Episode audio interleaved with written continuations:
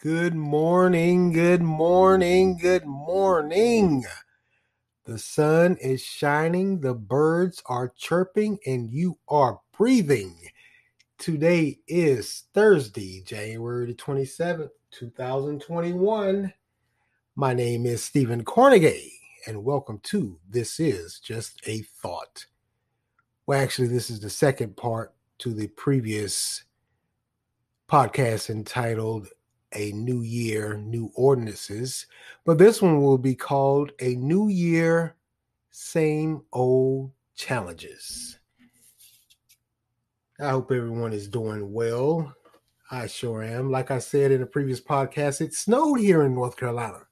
Not that much. And to be honest with you, the sun has came out and the snow is all but gone. There's a few specks here and there on grassy surfaces, but uh, it's not much to write home about, if I could say. So let's move right along. Apparently, in Durham, as I, I stated in the uh, past podcast, we have a, uh, I guess you could say, disparaging situation with the Latino community and online learning. There's about 9,300 students in Durham public schools whose home language is Spanish. That's 33.2%. And Durham hosts and boasts also the largest proportion of Hispanic students of any school district in the Triangle area. That would be Raleigh, Durham, Chapel Hill. Uh, there, of course, are barriers in language and technology. Either there's no internet or slow internet. As for the language barrier, of course, what they're finding out is uh, a lot of kids, of course, don't speak English or they don't speak English well. And the parents don't speak English or don't speak English well. You know, I, I work in retail and and I find myself in many awkward situations where the kids are the translators they speak English a little better or a whole lot better than the parents. So many times I, will have a, a, young man or a woman and come up to me and ask me something, and I'll tell them, and the parent is standing right there, and they have to translate it back to the parent. That's um, I, I would call it astonishing, but that's just an indication of where we are as a society now when the kids have to translate because of that language barrier. And it is, I don't know any other word or phrase to describe it, but there are many barriers that we're finding out or that have been going on for quite some time but because of the online trending, the online instruction that's now going on, it's been pushed to the forefront and it is more prevalent now more than ever. Because, of course, like I stated earlier, uh, of course, the language and the technology, slow internet or no internet. And it doesn't seem like it's going to change in the foreseeable future. It's been this way with online learning ever since last March. And here we are, January 27th and or 28th, I should say. I'm sorry, January 28th, and it doesn't look like it's going to change. We're going into another year. Hmm. That's amazing. Well, one of the problems they're finding out with the English barrier is uh, with the online learning, a lot of the, the sites that they're being instructed to use are in English and it's very limited Spanish translation. or they're flat out in English. There is no Spanish translation. I mean, if you could imagine a child in the lower grades who may just be starting to learn English and they're having to try to figure out what is going on. I mean, honestly, they can't go to their parents too much. The parents don't speak English. And they're just starting out. You know, myself and others are fortunate because uh, we can work our, our way through it. I mean, I've ran into some problems with the online learning and the tools and apps they use, but uh, I, I'm fortunate to work myself through it. And it's not an easy task for me. I can't even begin to imagine how it is for the, the, the Latino community. Now, another thing that they're running into or they're having problems with is, is many of them that come from poor countries, poor remote countries. There's a lack of computer skills also. Not only is there a lack of computer skills, they don't speak or write English well or not at all. Now, when you get into the online learning, there's a state sponsored uh, website that is used. It's been used since 2015, and that's Canvas. And I could tell you a thing or two about Canvas, man. That that thing will take you for a loop. Many a times I've I've found myself getting into a heated debate with it. Of course, there's no need. It is what it is. But if it's a struggle for me and I speak English, imagine how it is for someone who doesn't. A lot of kids are finding problems when they can't comprehend what the instructions are for an assignment because like I said earlier, a lot of uh, it's not in Spanish, it's just in English. So they have problems submitting assignments or they can't find it because of the language barrier. So either the assignments are submitted late or not at all. But a lot of parents have, have found a way around it somewhat, but even that's limited, meaning they, they copy and paste and they use Google Translate, which is good. I've used it many times in in my profession.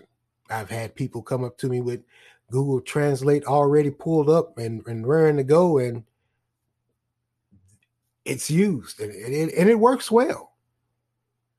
But many Hispanic parents are, are using it to uh, help their kids with their homework assignments. I mean, they may copy and paste and use it, and it it, goes off without a glitch. But sometimes, you know, you, you hit a snag with anything with technology. There's always the chance that you're going to hit a snag with it. Or they some are even screenshotting it and texting or passing it on, however which way they choose to uh, those parents who speak English that are Hispanic or Spanish. Or they may use a, a app called WhatsApp or GroupMe but just like I said, with technology, there's always a snag. Some are having problems logging, logging into their Gmail or converting PDF documents into Google Form. Now, Durham Public School System uses Facebook to inform parents of bilingual webinars for parents to attend and ask questions, but sometimes it's not translated into Spanish. I mean, you could say, well, they could go back to Google Translate, but how time consuming is that? How time consuming is that when you have a child that is trying to complete an assignment that they have to use Google Translate?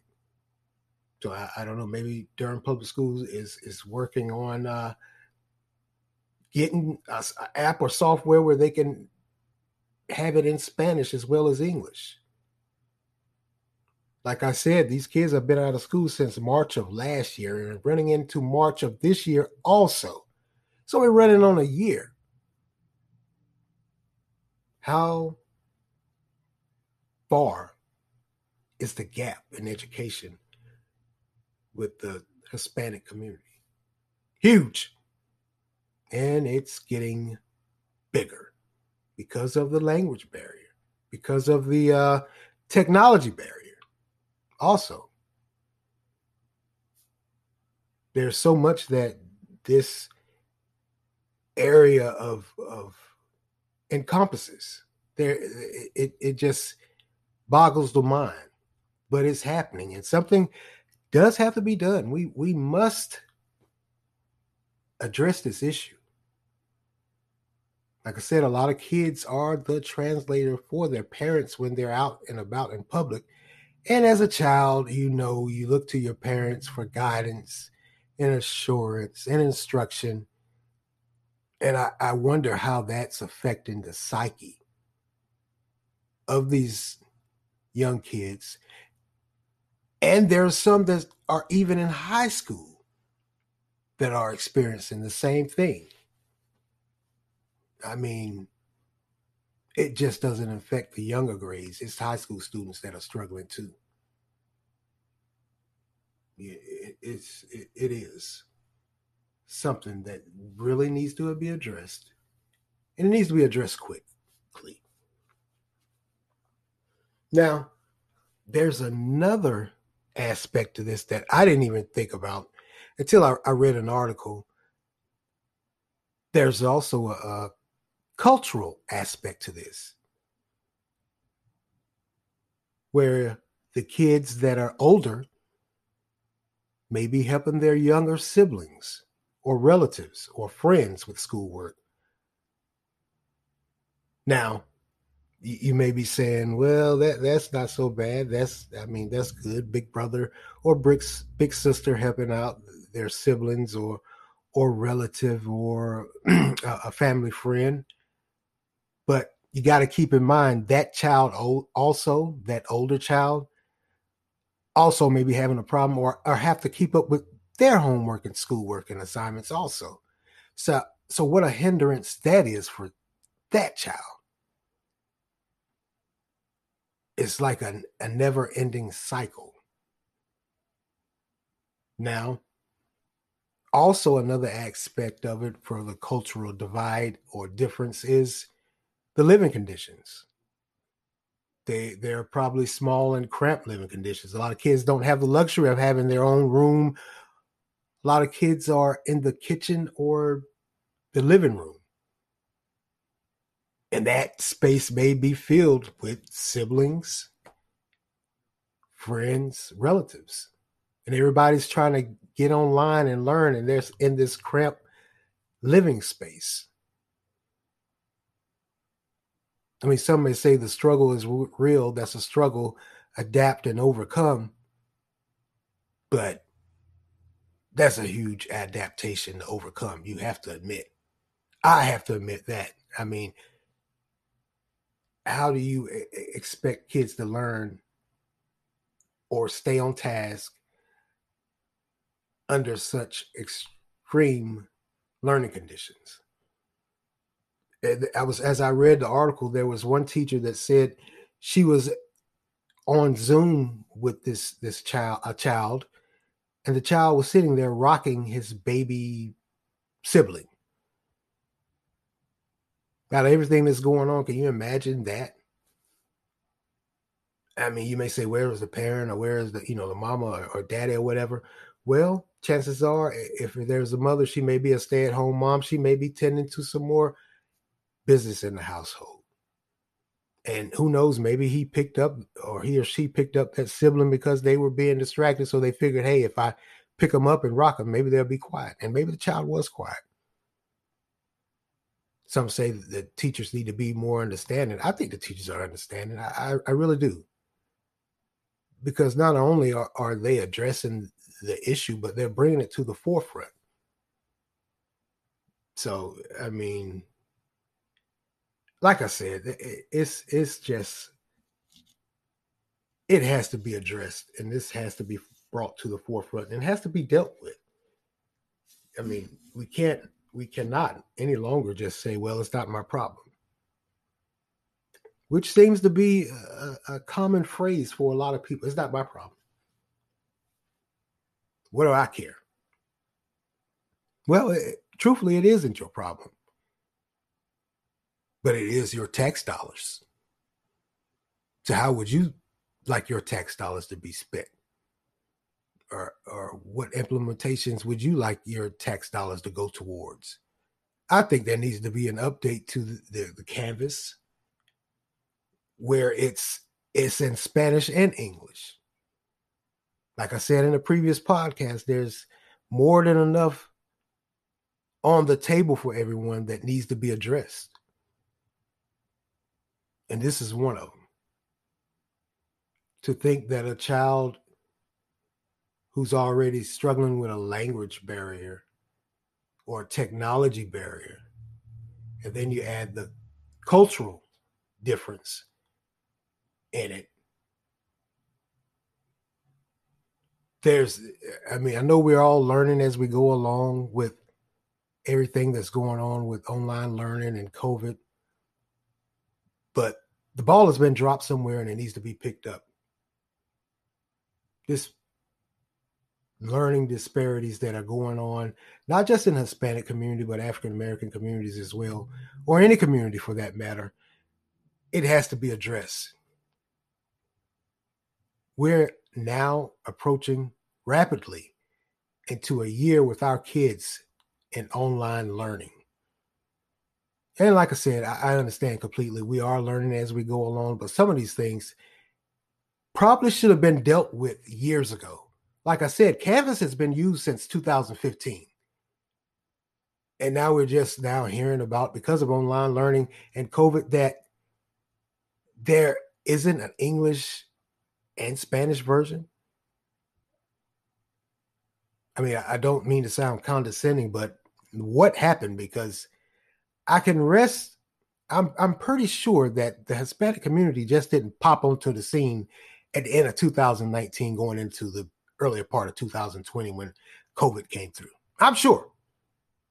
I, I, I'm I'm pretty sure I, I can vehemently say this just didn't happen. This has been going on for a while. This learning gap nonsense. So I don't know. Maybe it costs a lot to a lot to uh, have these apps or or or what have you.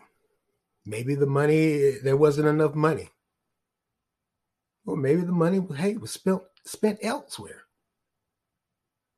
But nobody saw this coming. But once again, COVID is indeed that life altering event that has exposed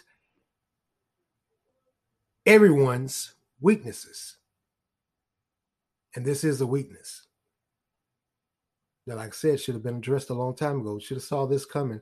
If that Canvas program has been in use since 2015 and you haven't or you chose not to come up with something for those Spanish speaking kids, or if you're uh, if you've had Facebook, you implemented or been using Facebook for however long, and you didn't think to have a translation for Spanish until now. That's a leadership problem. a lot of you, all of you, were elected into that post.